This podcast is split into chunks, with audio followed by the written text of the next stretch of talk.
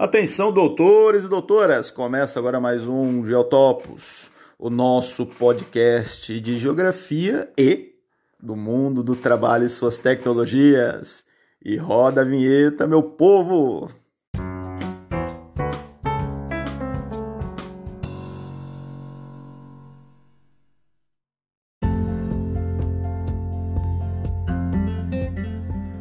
Doutores, tudo bom? Estamos aí novamente aí falando sobre a apostila 3. Tem um negócio, uma coisa importante que eu esqueci de falar na, na, na apostila, na, na, no conteúdo anterior, do podcast anterior, que é a questão do sindicalismo, né? Que é, o sindicalismo é, ele surge paralelamente ao capitalismo, é, exploração do trabalhador, então os, os operários começaram, os operários e camponeses começaram a se organizar, os trabalhadores, né? Só cansa de tomar na cabeça só professor que não, né? Enfim, isso é outra, outra conversa. E o objetivo principal do sindicalismo é a melhora na, nas condições de vida da classe operária, não é só o salário, né? O salário é uma parte dessa melhoria. Né? A gente quer um emprego digno, decente, as pessoas tenham condições de trabalho. E nem sempre foi da forma como está hoje, já foi bem pior, podem ter certeza.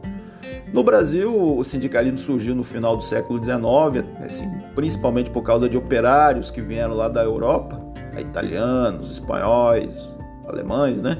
Que já existia um movimento muito forte sindical lá, porque foi uma área, a Europa foi o berço da industrialização aqui no, no nosso planeta. E sempre esses movimentos sindicais foram organizados para lutar pelos seus direitos, né? É, pelos direitos dos trabalhadores. E aqui no, no nosso caso, o sindicalismo ele foi duramente reprimido durante o século XX. Somente no final dos anos 70 é que a gente conseguiu aí ter uma retomada do sindicalismo. Né? Tem problemas? Vários. Mas eu considero importantíssimo para a garantia dos nossos direitos. Tem que fortalecer mais o movimento sindical. Aí eu botei alguns videozinhos aí sobre a história da CLT, né? São vídeos aí do Tribunal Superior do Trabalho, história das leis trabalhistas. Recomendo que vocês deem uma olhadinha aí, tá? E eu pedi que vocês fizessem uma, uma atividade no caderno de vocês aí sobre as pessoas é, que vocês conhecem que trabalham de carteira assinada, aí algumas características, quantas horas trabalham por semana, os dias da semana, né? Tem gente que trabalha no final de semana e por aí vai. Quais são as instituições ligadas ao mundo do trabalho? Você tem várias. Eu elenquei para vocês algumas aí. Talvez a principal é o Ministério do Trabalho, que agora virou secretaria, né? Vou até dar uma corrigida nisso aqui.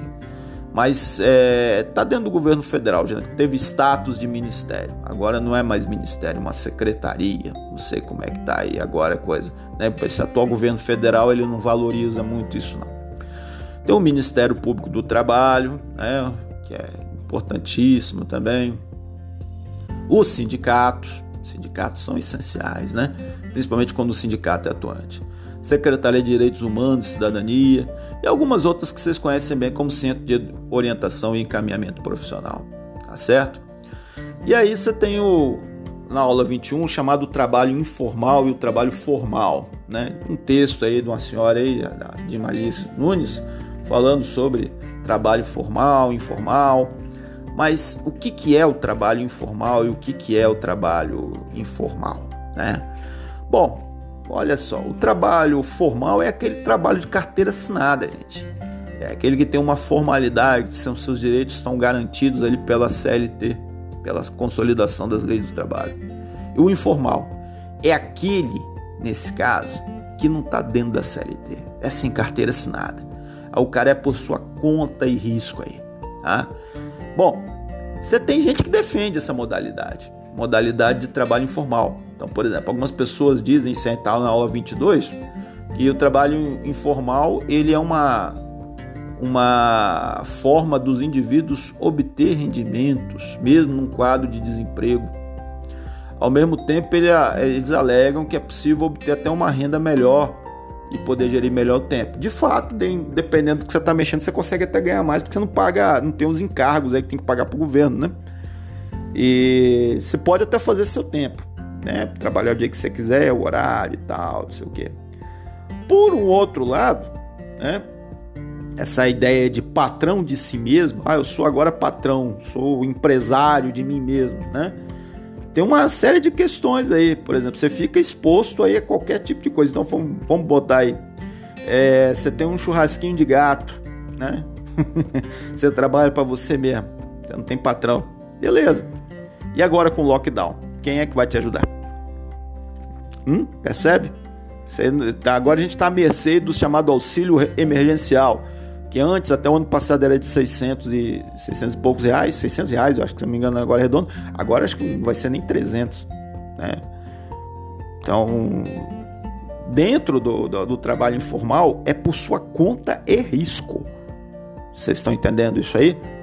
Então, a ideia de ser patrão de você mesmo é você assumir esse risco. E aí você tem que estar bem ciente dessas coisas. E muitas vezes a pessoa assume esse risco e não está ciente. Então eu pedi até que vocês fizessem um exercíciozinho, isso aí tá na, no, na aula 21, que é respondendo o seu caderno. Então leia os diferentes trabalhos, identifique quando a atividade for formalizada com carteira assinada e quando se trata de uma atividade informal. Então, por exemplo, motorista de Uber, ele é o que é formal ou informal? O cara que dirige um Uber tem carteira assinada? Segurança de baile funk. Nossa, eu conheci um cara que mexia com isso. Ai, ai, altas histórias. Feirante, o vigilante escolar, o vendedor de picolé, a professora ou professor, como queira, tá? Então, é, a questão da informalidade é um problema seríssimo, né? E aí você tem a, as desvantagens aí, por exemplo, no trabalho informal. Você não tem uma renda fixa, além de você estar tá exposto, né?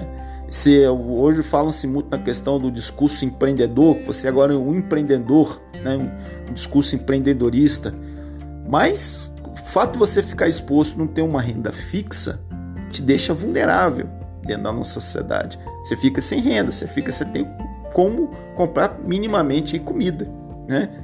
Então, uh, é, é, é, tem que ter um pouquinho de cuidado com isso, né? Com esse discurso de ser patrão de você mesmo, né? Né? E se todo mundo for patrão de você mesmo, quem é que vai trabalhar? quem é que vai ser trabalhador na nossa sociedade? E aí você tem o trabalho informal na aula 23, o trabalho formal, o informal, aí a questão da população ocupada. Né?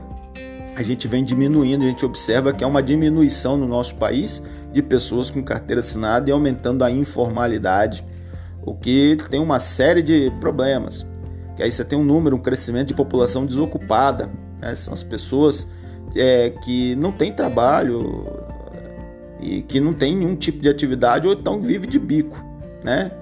Então aí você tem um gráfico mostrando, mostrei um gráfico para vocês que esse trabalho está como assim, trabalho é, informal e as ou e as pessoas também que estão desocupadas, que não tem o trabalho informal, né? Esses aí estão, são aqueles lá que estão sobrevivendo, não se sabe como, eles vêm aumentando cada vez mais, principalmente devido à pandemia. Tá certo, meus queridos? Então, por aqui a gente termina esse conteúdo. E espero que todos estejam bem, que estejam gostando aí dos podcasts. Qualquer coisa, entre em contato comigo.